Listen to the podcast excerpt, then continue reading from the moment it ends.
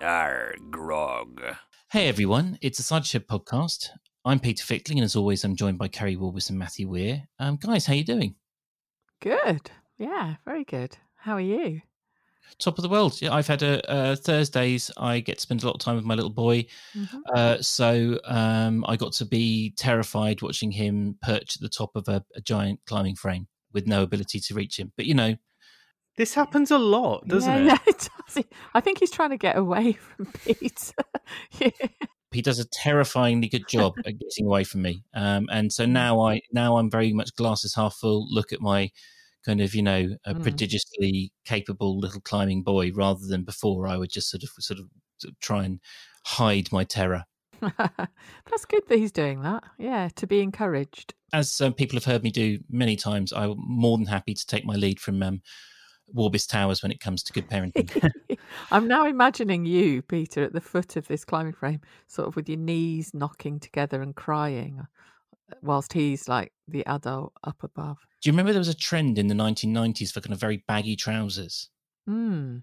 and I I had to do a big speech um, on stage in front of just you know hundreds of people at the BBC, Mm. and I was wearing these kind of trendy at the time sort of baggy flannel trousers, Mm. and I could feel my knees touching either edge of the trouser fabric. They were shaking so wildly. And I got off stage, and my colleagues were kind of like, "Wow, you know, you were so calm." But I just, I couldn't believe how I faked it. I was absolutely bricking it. Oh, Great. The baggy trousers just disguised your nervous. maybe this is I need to get the fashion back because it worked Yeah. then. You know. My my addiction to lycra is uh, you know giving me no room to well what you know no room to you know Those spandex pants you go to work in now are just, they're never going to hide forgiving, your. are they? Yeah, they won't belie your nervous state, you know? what people might not know is we don't have, we never have the webcams on. It's always just um, audio. So could Keri and Matthew give good pod with the sight of me jiggling around inside a sack of lycra in front of them every week? I doubt they could. Well, we're in, I mean, the temperatures have finally dropped here, so we could turn cams on. I'm no longer topless. Well, yeah, of course. Yeah, that would no, no, no. Let's not risk it, eh, Keri?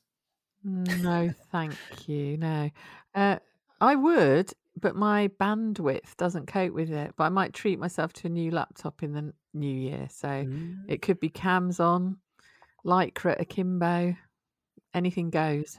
At least it's an alternative revenue stream as well. We can kind of like, wet, you know, cam it up, um, sell it on the dark web. Just to circle back to your original question, Peter, I'm good too. I've been looking after multiple children, but I get to give them back.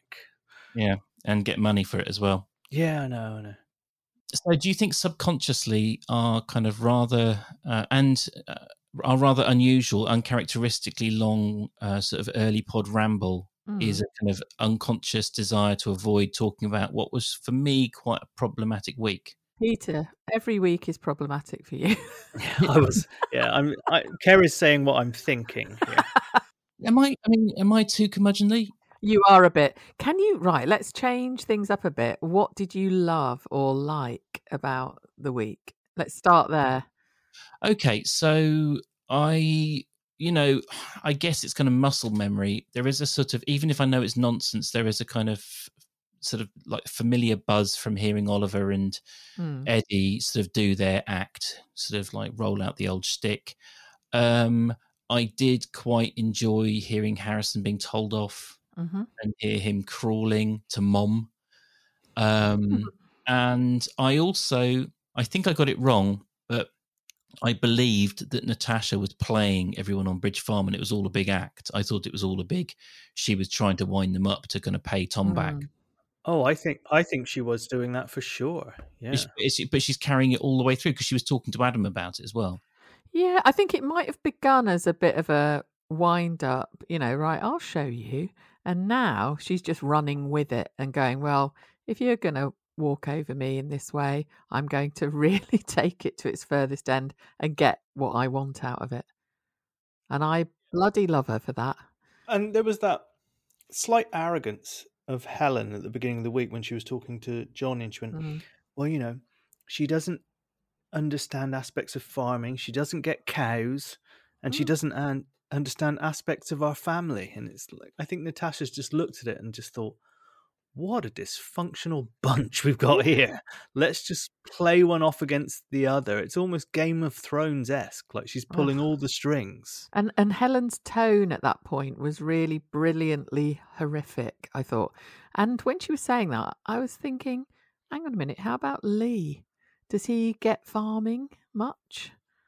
Uh, not really. I'd love to see Lee try his hand at farming. He comes back with an arm missing. Helen, I've had a problem with the combine harvester. I mean, I know he's not really trying to get farming much, but I just thought, yeah, she sounded awful, Helen, at that moment. Uh, but yeah, Natasha, good on her. She she seems to be wanting to put her fruit press um, attached to any dwelling she can come across. Really, she's with a laser measurer. Yeah, other than the packing shed, isn't it? She's got a, she's got something against the packing shed. Oh yeah, She's walk she's walking around with these you know you know in that movie Aliens where they all drop onto that planet and they've all got laser guided gun sights coming through the mist. That's how I imagine Natasha is mm-hmm. wandering around the farm, just going in and out of buildings, sizing them up. I mean, it, it, it, for a family who are so dedicated to their business and nothing, you know, like the the brand, the famous Bridge Farm brand. Uh, does it not seem reasonable that one of the family's business interests is slightly more important than Tony's train set? oh yeah. Well, uh, she put the Willers up him, didn't she? Because she just walked in and just went, "Nice train sets, Tony. Would be a shame if something was to happen to all of them." And then he got, then he went to Pat, and Pat was, you know, had to be mum, mother to him and just say, "Well, she can't do anything unless we let her." I know. Tony was awful. I quite liked how Natasha was saying that she really liked the little trees and the little things around the sides Yeah. of the train tracks. Uh, but essentially, yeah, she was sussing out where her fruit press would be going. And I was just interested in his um the tractor that he she was saying, Oh, couldn't couldn't that just go in the machine room or machine shed? He was like, No, it's a classic Fordson Major. And I looked Oh, them up on eBay eBay. uh, they do they do exist. They are proper old school tractors like you would have as a child. I don't know, Okay. fifties or something as I a thought it was toy. going to be far darker than that, and that was the one that crushed John. Oh no, it wasn't. I think someone on Twitter did point out that it was a different type. Maybe it was a Massey Ferguson or something. Well, the the oh God, people are probably uh, podders, um, uh, pod listeners who know the Archers historically better than me will remember. Um, but there was a there was a gaff on the wedding day of Tom and Kirsty, wasn't it? That they the tractor that they took him Ah. around the town in was the same model as the one that had crushed John. Brilliant. I mean, it it was never going to go well after that, was it? Oh, yeah, that is doomed, isn't it? But they're three grand on eBay, those classic Fordson Majors. Oh, I might get one. The Fordson Super Major is about double the price in case you were even considering one of those. That's when you really want to pull, isn't it? Oh, and also, sorry, um, when he said, uh, I take it out on special occasions. What What is a special occasion where you take your tractor out? For Um, Tony. What does he mean? I don't know. Um, Does he take I it out for dinner or something? Yeah, when he's going down to Underwoods to um to buy some new uh, underwear. I just had visions of him on this tractor for a special occasion. I guess maybe you know when he's every now and again, maybe the first um first week of the harvest or something. Very strange. What, and he takes it out into his own field and then puts it back again, not Yeah. careering around lanes. He's Oh, not doing drive-bys around Ambridge, isn't it? Is he? I mean, he probably could in a tractor. Harrison would never catch him. Mm, along the bypass. Yeah. Have you Mhm. have you ever heard anything more pathetic than at the end when Tony they were kind of like they they were sort of moving on they were all moving back into the house and he's like I'll just I'll just get the the the the, the trains back into the sheds. Yeah, I've got to get it somewhere and into the siding. I thought just lift it up, you prick, and put it in. Exactly. It was Pat again, though, wasn't it? She went half an hour. Did you hear me, Tony? He was Mm. like, "Yeah, I've just uh, got to get them all back round the tracks." I was like, "Can't you just pick them up? You are like um. You're basically like Gulliver. Just pretend you're Godzilla and pick Yeah. the train up and like. "Rrrr." But That's what I do. I mean, he's a very pathetic man, isn't he? At times, and you can sort of almost hear his dick sort of shrinking up into his body when anyone sort of tries to. I don't know. That's been in its siding for thirty years. Yes, because he also said to um, Natasha that Pat suggested I put my train track not out of the house and into this shed. And you thought, suggested? Yeah, I can just imagine what Pat's idea of suggesting something is. Natasha said something to that effect, didn't she? She was like, "Oh, did she? Yeah. I bet she did." Oh dear. Yeah, Pat's awful, awful, awful. That awful, you know, the lunch she was preparing, that I wish we'd been privy to a bit more to round the dinner table. Um can you imagine being at that table with Pat hosting and the frostiness and them really bristling about Natasha and Helen There and was- Lee sitting there? Oh, yeah, well, God. even even prior to the to the meal, there was that mention the fact that Helen was going was going to Mm. go and round up Lee and the boys. And I had this vision of them all running wild in the field, and they have, them having to get Bess, the sheepdog, to bring them all back in, like scurrying with their tongues hanging out the left hand side of their mouth across the But- field. there's so much side about everybody. Natasha went, she was being quite pleasant actually. She was being nice to Tony about the miniature trees and what have you. She then went into the kitchen and said, Anything I can do? And Pat said, Oh, you could lay the table. And he and Pat sort of went, Helen was supposed to do that, but she's somehow got sidetracked. Yes, yeah. There's it, there's an edge, isn't there? Yeah, always. It's it's not a happy house. no. Sorry, the, the the the thing about Natasha is is that you don't have to wonder what her agenda is. You don't have to wonder what she's thinking or what she's up to. She's told everyone, "I want these spaces for you know uh, my business, whether or not it's to wind Tom and to wind Tom up or not is a different different matter." But all of them, it's all duplicitous and two faced and scheming, all within this tiny little business and this tiny little family. How they can all have these different agendas. You'd, you'd think that it would be very. Anyway, I'm just saying, like I do, uh, Keri, you know, Keri, you and I have talked about the value of Mm. honesty many, many times. I think Matthew has uh, as well. Yeah. Um, and you know, Natasha, Natasha, no one needs to worry. What you Yep. see is what you get. And and actually, even though it sounds quite awkward when you hear her kind of arguing with Sausage Boy again, like he doesn't have to. If he's in the doghouse, he knows he's in a doghouse. If he's in a good books, he knows. So what a nice life. I know.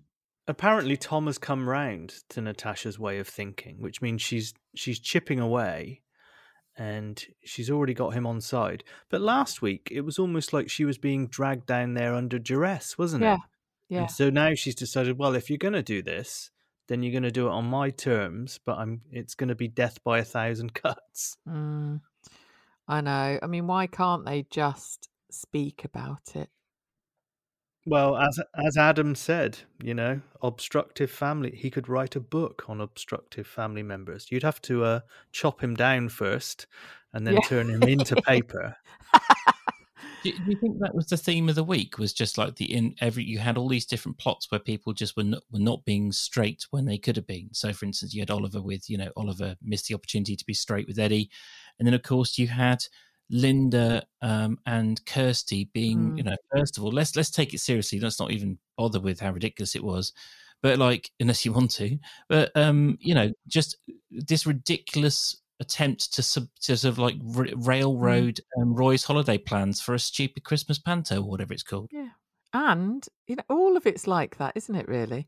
You know, Eddie not listening to Clarrie and none of them are, str- well, I was going to say none of them are straight talking people, but you've just said that Natasha is, but hardly any of the main Archer's family, uh, other main characters are straight. And I mean straight as in direct. Maybe maybe Ruth. Um, I'm Mm. reaching. I'm reaching, aren't I? I mean, this. I'm trying. Would, I was trying to think about it. how would you react if you found out that a colleague that you know had gone to the boss and was actively trying to f- up your holiday? Oh, God. I would kill them. I mean, you know, in in 1999, I had a colleague who was she was um had a all singing, all dancing trip to the Sydney Olympics booked for for 2000, And coming to, up towards the end of the year, our boss said to her that she couldn't go on it. And I remember being at, and she she cancelled her holiday. She cancelled this trip of a lifetime. And I remember being absolutely incandescent with rage on her Mm. behalf that she could have this trip taken from her by her work, which she'd booked in good faith months before. So mm. that's how angry I was about, you know, on behalf of someone else. So I don't know how angry I would be. Well, if it was can you please kill Linda in that case, Peter? So is she? We You can consider choose she is your the- method. she is the the godmother of all of this. You think, obviously, because she's sending Kirsty out to do this uh, Well, dirty work. there's a whole list of times where Linda was an absolute. You know what I would like to say there, but perhaps I won't. It begins with C. Anyway, Curmudgeon. that's it. Because when Roy said he was going to his dad's for New Year's, she said, But you must cancel. Oh, that's a nice reaction, isn't it? That's normal. She then told Kirsty, I feel utterly betrayed. What's so attractive about Birmingham at New Year? Awful. I did like the fact that Kirsty came back and said, "Well, that's Judas for you." Yes, that was great. um, to Lilian, she said, um, you know, first of all, Bert's died. And now Judas is insisting on spending New Year with his family. Horrific.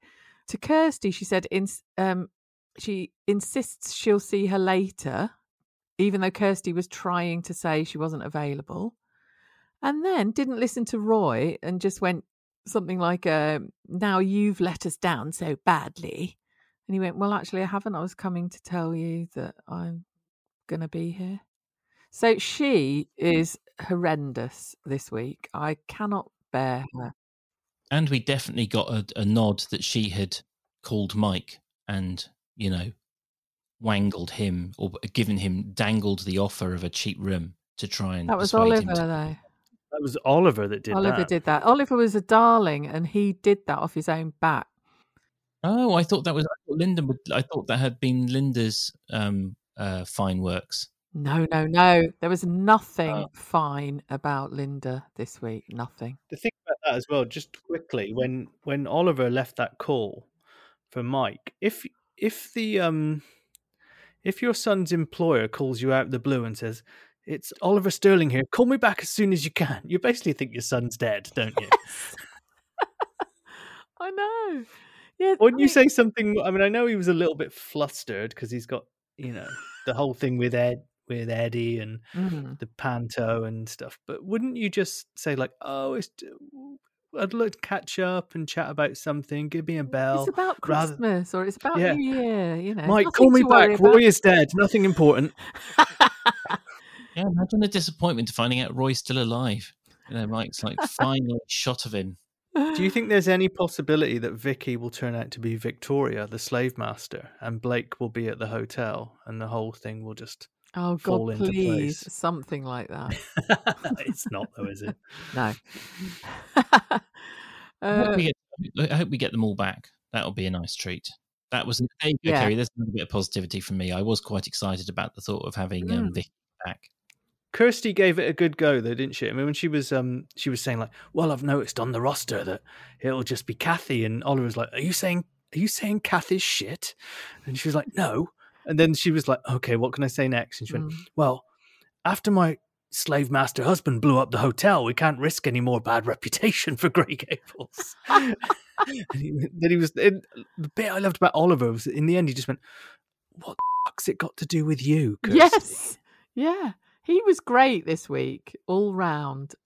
There's also, w- would she not get a massive telling off from him if she for trying to kind of, you know, uh, well, everything we're criticizing Linda for? It's like just a second, you're trying to, you're trying to mess with the rotor of the, of the of Mm. our business to try and uh, because you're secretary for a mad old cow who's trying to get her panto off the ground. So I keep, uh, what are we supposed to call it?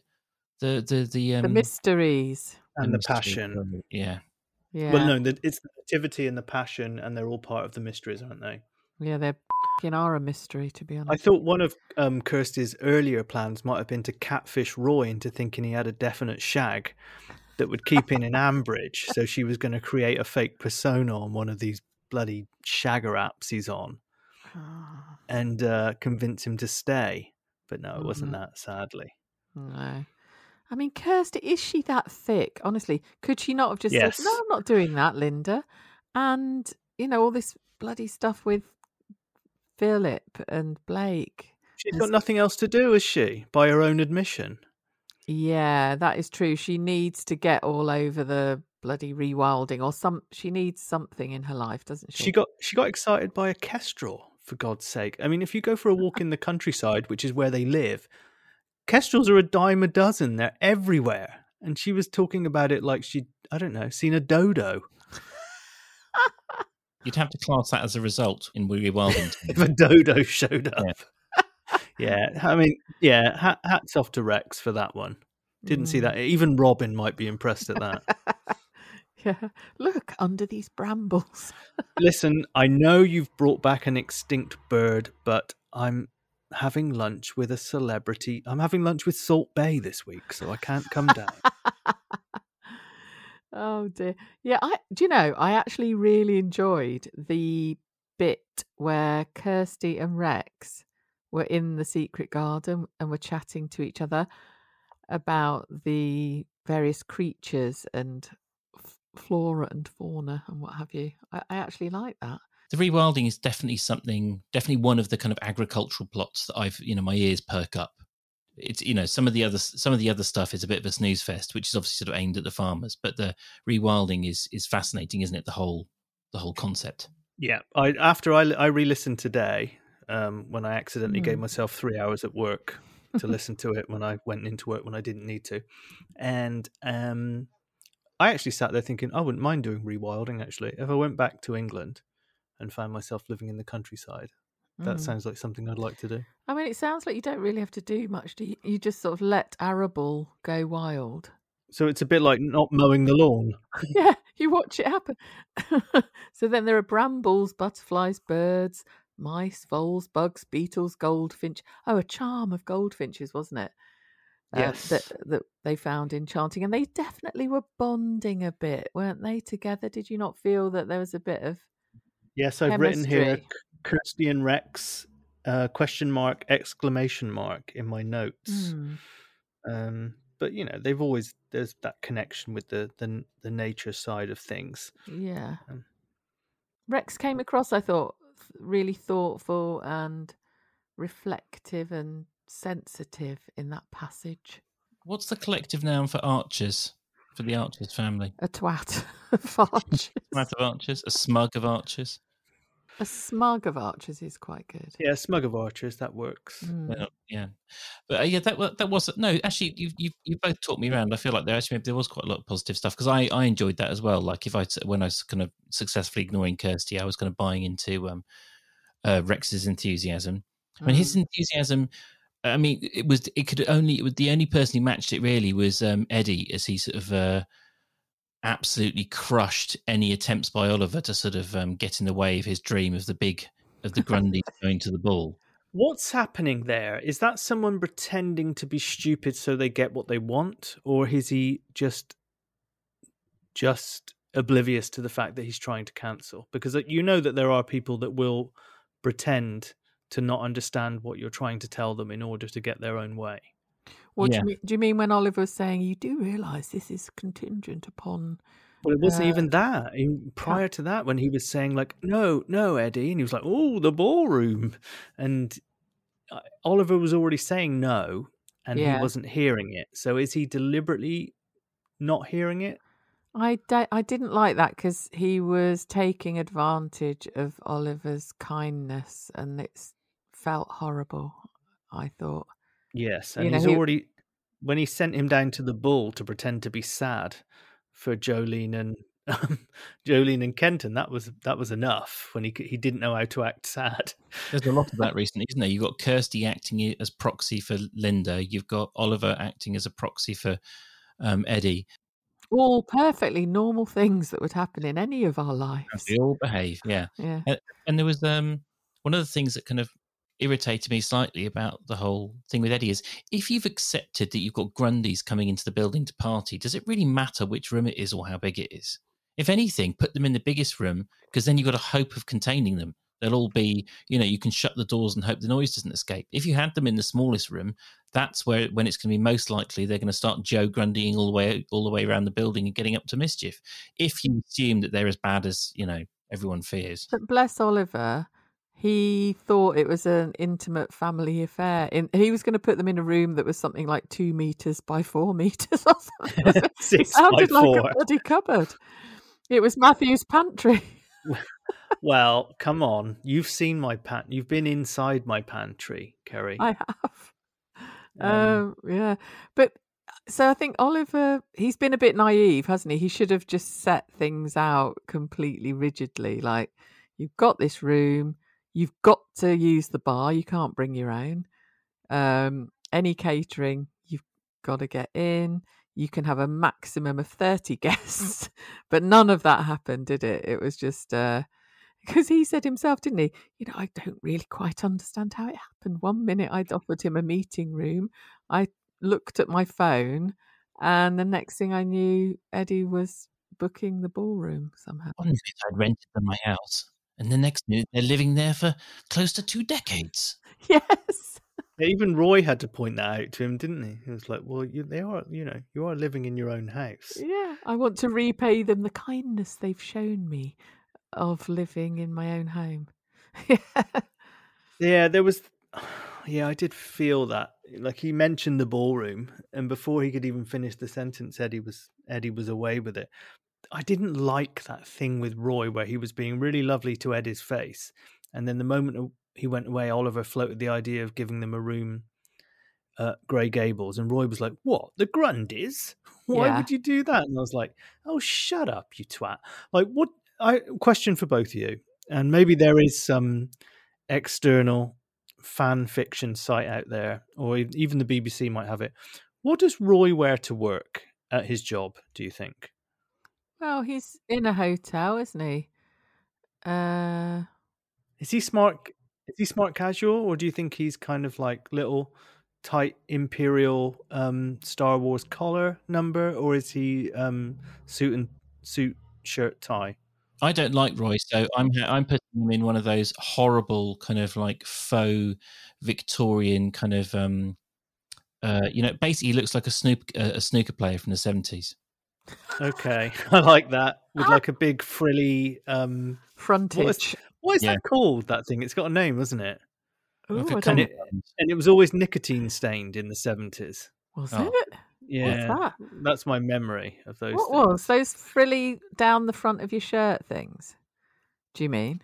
Yes.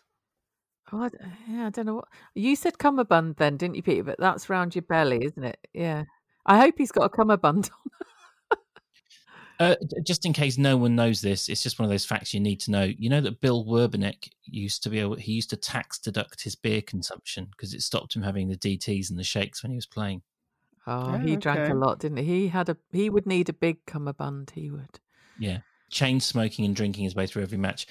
So, for instance, who's got? So Jakob takes himself far too seriously, but ultimately there is some jeopardy to what he does, like a slip of the hand, and he can kill someone's much beloved pet. I mean, jobs like mine, jobs like Roy's, they just don't matter. So when someone takes them quite so seriously. It, it's always kind of like you know it sheds a very bad light on them in, in Mhm. my in my book. Roy's way too serious about his his role, you know, Yeah. At Grey Gables. Like when Tracy was on the phone and he came steaming over, didn't he? Saying, I've oh, told you actually. about having personal phone calls. And she was like, Well, it was Linda and she rang me. So, and it's about a thing you're in. So I thought you'd so be a I'm bit- Tracy, and everyone likes me. So you mm-hmm. know, back off. Do we? Do you think that's they're setting us up to love Roy as Judas then? Being this kind of character, I like the way that Tracy characterizes, like, "Oh, you're playing the baddie." that was fantastic. Mm, yeah. Um, She's not wrong. I mean, you know, it's not controversial, is it? well, Lin- Linda suggested there were there were, that Judas was more complex than that, didn't she? But that might fit into Judas. Um, Judas, uh, Linda being a dick again, as you Mm. said. I like the way also that they're um the whole God thing was continuing throughout this week. I mean, I don't know if we've still got any religious uh, listeners because Oh. Keri decided to tweet out this week that there is no God yeah. um, through our official Twitter account. I was So, um, shocked. News Well- Tell you what, I mean, you know, I get out of work, I open Twitter, and it's like a bombshell. Look, I just put there is no God in capital letters. How do you like them apples?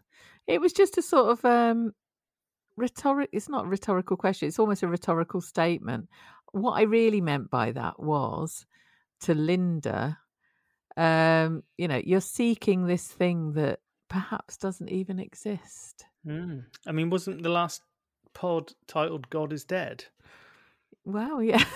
I Well- mean, we're kind we've really set our stall out here, I think. But I mean, anyway, um, I mean, I am an atheist, but I wasn't necessarily speaking from my own perspective. I was sort of, it was supposed to be um, chucking that out there to Lynda. yeah, So um, I hope their I didn't offend anybody with that. Their right. options had dried up, hadn't they? Because they'd um, they'd been in touch. I mean, you know, if you if you're seeking someone to search anyone related to God, the last person you need to be speaking to is the Romans, and they rang Roman to ask him if he could suggest anyone. Um, and he suggested last week this woman Mm. who'd been in Peaky Blinders and Sherlock, and she's already been snapped up by. Oh, geez, I need- I always go to call it Hungerfords, Underwoods, isn't it? Yeah, the Um, Santa's Grotto. Yeah, so Underwood. presumably, like she's playing a dead elf. Yeah. Keri, this is very gratifying. It's a return to form from Matthew after last week's Patagonia debacle. Yeah. So I'm uh, no, so I'm enjoying this. You know, I've had, I've I had actually laughed wonderful, then. Yeah. Yeah, I've had some wonderful pra- pat, Patagonia praise. Have That's you? hard to say. Hang on, that's alliteration, isn't it? If I say I've had some profound Patagonia praise, From people. C- can I ask as well? Why is the bull booked out for weeks upstairs? Yeah, I did wonder that. because it's necessary for the plot, isn't it? I mean, that's it. I mean, it's the boring answer, but it's it's. But uh, the point you're making is the lack of consistency, right? Like you know, the the pendulum just swings wildly all over the place. Mm. Um, like uh, you know, whenever you hear about um, these long running serials, like you know, whether it's uh, um, The Simpsons or whether it's like Cheers, the script the script writers tell you there's these kind of dossiers or personas written for all the different characters and all the different situations, and you'd think that it would just be sort of like the bull. It's like just for the sake of the audience and the sake of the ease of writing, the bull's always empty, the bull's always full. But it's just like no, they're just whatever's needed to service the plot is what they chuck in, and it does kind of grate a bit. And Yeah. I'm not even that pedantic. the bull is fully booked, and so is the village hall. Who- Yeah. Who who's who's in there, and what are they doing?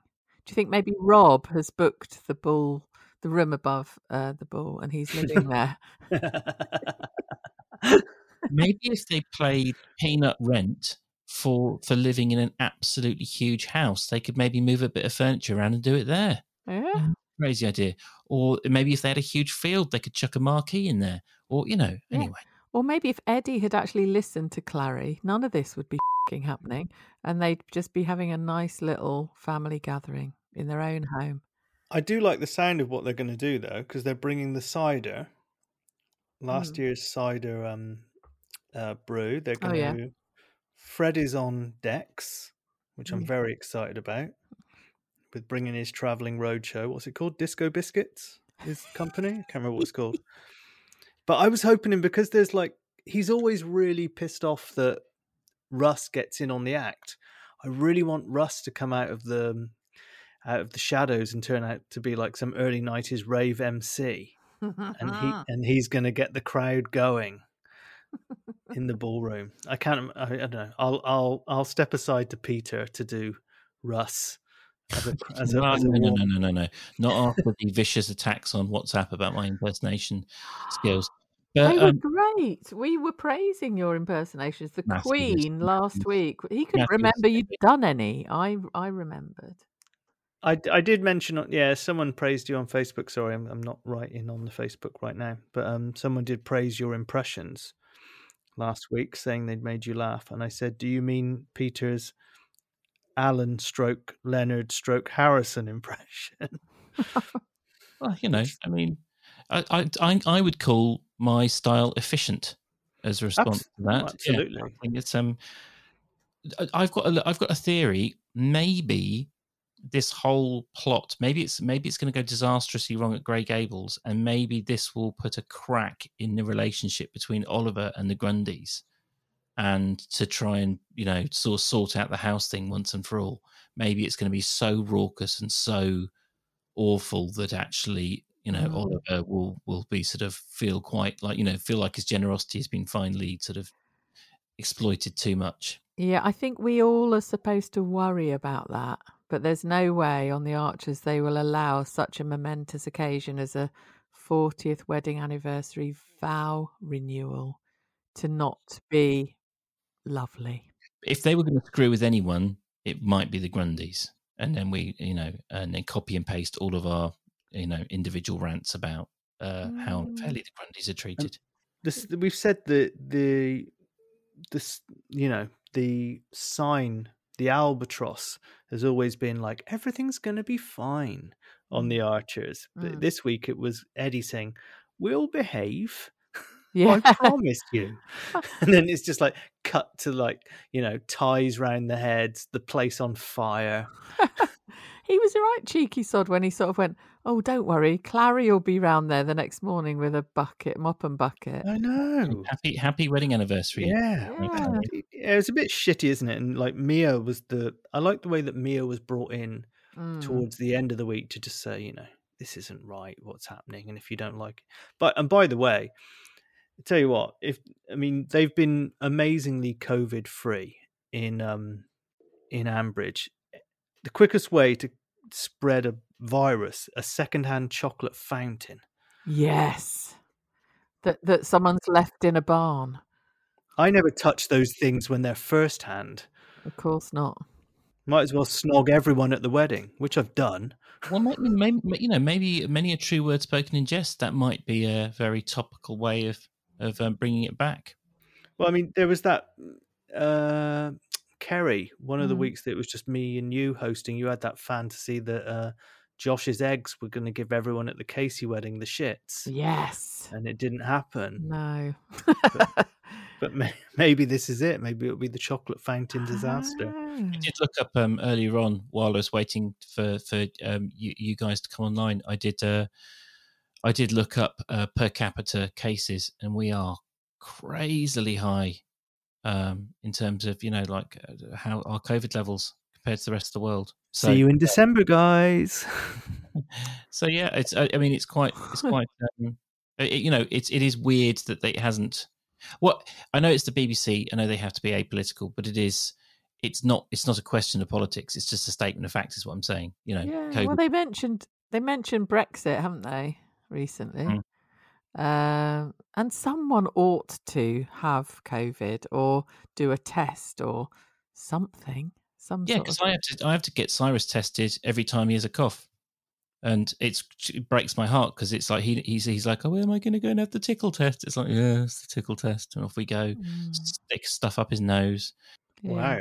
I, I was surprised today that um, when I come over at Christmas, I have to take a te- I can use my certificate to come in, but uh, on day two, I have to take a test. But I have to pay for that. Yes, you do. You don't have to Oh. pay for that in Portugal. Why am I paying for it in the UK? Because you've got- Uh, Government who are on the grift, and it's a way of them harvesting money. It's a total grift. oh God, yeah. When I went to Spain, I had to pay twice out there and then back here. One was ridiculous. fifty nine quid. One was seventy nine quid. I think yeah, hopefully they would they will have a they will have a, a case in soon, just because it would be, you know it needs to be talked about. If nothing else, just like you like you were hinting, just so that it kind of uh, keeps the whole thing thing relevant. But it should have been Bert, shouldn't it? Well, I was about to crack a joke about you know Bert's last words was I can't taste my pint. Ugh," and then everything- My pickled Here. egg. Yeah, Yeah. just something. Yeah, I like the way Rex said earlier in the week. You know, like what if you're gonna go and if you're gonna go, that's the way to do it. Choking on one of Jolene's dodgy pickled eggs. I thought that was lo- again lovely. I think I've been bewitched by Rex this week because he was saying some really nice things about you know his feelings for Bert and how content Bert was with the very simple things of life, like you know roof over his head and his lovely Freda and friends in the pub. Um, Peter, Peter, I think Keri's missing Brian. She's starting to fancy Rex. Right, so he's, he's the methadone to the, the raw hit of heroin that is Brian. Yeah, Where is Brian? Yeah, well, I tell you what. While we don't have Brian, we don't have Alice. That is True. a very good point. Um, so I th- who who is? I mean, uh, I've been turned around on everything this week. Like you know, all the stuff that I thought was um, I was being negative about. You guys have proved me proved me wrong. Can you do the same trick for the Alice of the week, the kind of the the annoyance of the week that was Harrison being absolutely dog shit at his job? No. Harrison and Kirsty were dim and dimmer, weren't they? Yeah, This it week. was shocking. I mean, and Harrison, Harrison sort of going, I'm so sorry, as if that's making anything okay. Wasn't just that, Keri. In the first clip, he said to Inspector Norris, "I'm really, really sorry," and then later he went, "I'm so, so sorry." I was like, "Are you just trying to kill time here, bub? What the f- are you doing?" Yeah, but transpose sorry for stupid, and I would buy those lines, to be honest. Yeah, but the thing, yeah, I I guess the thing is, yeah, it's you know they're stupid and like you said, and then they're stupid talking to stupid. He should not mm. have told Kirsty, Nope. but then Kirsty shouldn't have been, been stupid enough to be like, "I've devised this amazing plan, Roy." Roy, Yeah. you know, it's not like in the past I went round the streets looking for them. On, you know, I've got previous. It's not like I got previous. You know, it's my first time, obviously, being thick pig shit. Is that Leonard with a cold? Yeah, I, yeah it's, it, oh, it- one accent for everyone. That's oh, yeah. so good. Yeah, they fing deserve everything they get, those two, honestly. Just leave Philip alone. Leave him alone. He's got nothing to do. Like, just deal with Blake and and help him realize everything. Maybe, maybe even leave Blake alone because he's already got some. You know, like you could. I don't know. I was about to personalize it, but you know, not not in a weird way, but sort of like we all uh, we all have those moments where you're just like, do you know what? I'll tell you what a good example is. You're walking down the street, you see someone collapse, and your instinct is to walk over and help. And suddenly you think, no, they've already got three people around them. They're doing a good job. I'm just I'm just helping for the sake of helping now. And it's like, yes, no matter how much you, if, Kir, if Philip Harrison and Kirsty's desire to help Blake is to service their own egos and, and salve their own conscience, Mm. you know, there's he's already got Jazza, he's already got Jim, he's already got plenty of people doing a better job. Yeah, Um, yeah. Either way, Very good point. They're just messing everything up, aren't they? Right, royally. Annoying. Conversely, I was once walking through the horse fair in the main part of Bristol, and the, on a hot Saturday afternoon, and I was in my mid twenties, and there was a guy who looked quite normal, probably you know in his fifties, sixties, lying on the floor in a suit, and everyone was walking past him, and it was like that scene in Midnight Cowboy when Jon Voight first gets to New York, and I got about fifty yards up the road, and I was like, no, something's wrong there. So I went back, and I rolled him over, and I'm like, are you all right, mate? And the guy tried to punch me. and then I said, "Oh, okay." And I kind of leant back, and then he went, "Kill him! Kill him! Kill him!"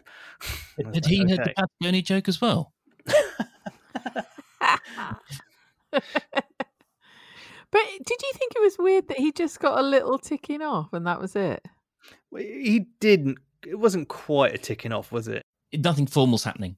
Mm. He's, he's, I think, is Keri's point. But then also, I agree with Matthew. There's a kind of reputational, um, and you know, like he he's stunk it up, hasn't he, pretty badly? Like you know, that's, that his relationship with his boss has got to be shot. Yeah, that's not. I mean, that's an inspector, isn't it? Is that's not the same woman that came in and like cuffed Kirsty and shoved her face down on the kitchen table? Was it in front of Roy? No, that was Pat. No. no. I, I, I Do you remember that there was someone who came in and just said that they were arresting her as being complicit? Yes, actually, yes, yes, yes. and do remember. I don't know if that was that character because today's character was in the inspector, wasn't it? It was the it was the boss, Mm, whereas I think the other one was detective. I uh, mean, you know, I mean Harrison. I mean, really, Harrison should just be litter picking on the green by now, shouldn't he? he failed to detect that that scarecrow was Alice. I mean, he's, he's just bloody useless. of course. Or just dri- just like sitting there with the speed gun, nicking Brian every other week. Yeah, that's what some, someone on Twitter said. He's just go. He should be on traffic, and that's it. Like, just get him away from these cases. I like the way that he decided to bring it up with Kirsty just before like the um, the rehearsals or whatever, he was like, "Can I have a word?" And she was like, "We're starting in five minutes." And he was like, "This won't take long. You're a fucking prick. Now hand me my fucking Jesus robe." yes, he's Jesus, isn't he? Oh God. Uh, it's weird that Lynda hasn't sent any of them the script as well, isn't it? I'm sure there's something about that. Do you think they're in rap or something? And we're going to hear Harrison and Roy rapping. Yeah, well, if you're going to get someone rapping or MCing, get Russ in. I hear he's an old hand at it. I'm not looking forward to him in future episodes really beating himself up about it to Fallon. Oh, that'd be boring. Yeah, because we've already, yeah we already had the we already had the big kind of uh, oh I don't know if I'm any good Fallon and all this sort of stuff. When, and then and then of course there was the uh, uh, uh, the radio, radio Harrison where the whole village ended up banging their pots like a demented you know um, Nigel Farage. Isn't. Fallon just going to be too concerned with Natasha moving in on her domain? As we heard in tonight's episode, like Fallon um, is going to lose part of the uh, the orchardy outside part of the tea rooms to Oh, Natasha's. who, um, who knows where she's going to end up? She seems to be just eyeing up every spare space, doesn't she? Isn't there isn't there a wonderful like Kate, you know, Silence of the Lambs style thing going to happen here with Kirsty and Philip? Like she's going to keep visiting him, and it's it's going to be what you know. What's the ca- the character? Cannibal Lectern, isn't it? get Michael Sheen on the case. I still get people liking that, you know, even now. Liking the Michael Sheen. yeah, it's like my silver video. jacket tweet. I get about you know fifty likes a day, and it just keeps rolling over. oh dear. Talking of social media, Mm. Keri, what is our Twitter handle? Oh, very good. people- How should people get in touch with us on the social medias? very smooth. Um, on Twitter, it's at the Cider Shed Pod. Um, and you, you said uh, you gave us some good news, didn't you? You said that we we've uh, we've got prodigious numbers now. we do, yeah. We're way over uh, one and a half thousand followers now. Yeah. So That's, that's, not bad, seeing as how we've only been going since April. Yeah, it's it's Yeah. um, it's the the thing the thing with the pod is uh, as I've as I've always said, like if you imagine the number of people who listen as like you know going to do a stand up gig or kind of like going to like you Mm. know in a pub or something, you know, equally whatever you know like humble. It's like wow, it's a, it's, it's a lot of people, and Yeah. you know it's it's it's quite anyway. It's it's very exciting. Trying to fit them all in a ballroom. Exactly. Yeah, that was you know uh, um, uh, Matthew's pantry, my my little office. We've all got you know uh, sort of tiny spaces we could try try and cram people into. Um, uh, emails, please, please, please. Um, email email us with um, any feedback, any suggestions. Um, we've still got to. We threatened to do the Warbis episode, so give us a. Uh, is that something you want? Um, so yeah, do uh, send us any feedback you got. That would be great. And Matthew, how are we doing on the Instagram and Facebook? Well, Instagram, you can find us at, at the Cider Shed Pod. It's the same as Twitter. Um, yeah, yeah, we get have a few followers um, joined us this week, so I'll start posting up some things for the coming pod this week. And we are on Facebook at the Cider Shed Podcast. That's a Facebook group. Yep, the the Keri episode. There's one prevailing question that keeps coming up. um, I don't know. I, I, I. I mean, no, I, it got to the point this week where I just had to put in the comments like, you know, this it's not this admin's tale to tell, and everyone was just like, ooh. Oh. I got a lot of gifts. What? t- what this that. week? Well, the question was posted by Lisa Singh on September the 27th. Okay. And that Um, question was, go on, just say what it is. She said, Why were you depodded from other, in brackets, not nearly as good, close brackets, Archer's podcasts? Okay. Um, That question. Okay. Follow on. You guys keep alluding to it, and it's driving me potty, in brackets, question mark, poddy, with curiosity, which is very witty. And yeah, many comments okay. after that. And you know, I've I've chimed in because I'm a I'm a sociable cove, Mm. and um, yeah, I think my last my last comment was like, it's not this particular Facebook admin's tale to tell, to be honest. Mm. And I got lots of woo. I've got can I gifts including can I speak to the manager? Tell me now. Um, Oh, this- that can I speak to the manager was from Rob Williams. Uh, Tell Yeah. me now was from Kay, and um, and I've got oh come on from Liam P Rayner, which I think is uh, the guy from Saturday Night Live pretending to be the odious Jim Jordan, the American politician. Well, let's have a little think about that, shall we? Yes. Well, um, there's one before we um head off. One thing I should say is um, Keri has managed to pull off what I consider to be t- top three possible coups in terms of potential guests for the show upcoming. Mhm. So we will. I mean, hopefully, it's not it's not in the bag yet, is it, Keri? We need to be a little bit. We're bit opti- Well, optimistic. well, we well we can go as far as to say the truth, which is what we're always about, which is he, yes, it's a man, has said he will happily come on the pod, and we're looking at a date in December. Yeah, and he's one right. of our favourite characters. Uh, yes, and also we'll work out uh, by next week. We'll also work out all the dates we're going to do for Christmas, how we're going to handle Mm. that and stuff, and have all that information. Anyway, yeah. so hopefully next week there'll be information about um, the Keri Pod, about this potential exciting guest, and also whether we might uh, how we're going to handle the Christmas um, break. So yeah, all all to come. Well, Garrulus glandarius, I guess. Is that something from Lord of the Rings? It's the Latin name for the jay. oh yeah. Sorry, I was watching Lord of the Rings yesterday. It sounded like something from that. Yeah, I've had to teach some of my kids that, you know, son of is not how we say it in English. We say that person's son. And they're like, but that's not what it says in Lord of the Rings. I was like, shut it, nerd. anyway, yes, see you next week, everybody. Have fun all. See ya. Bye.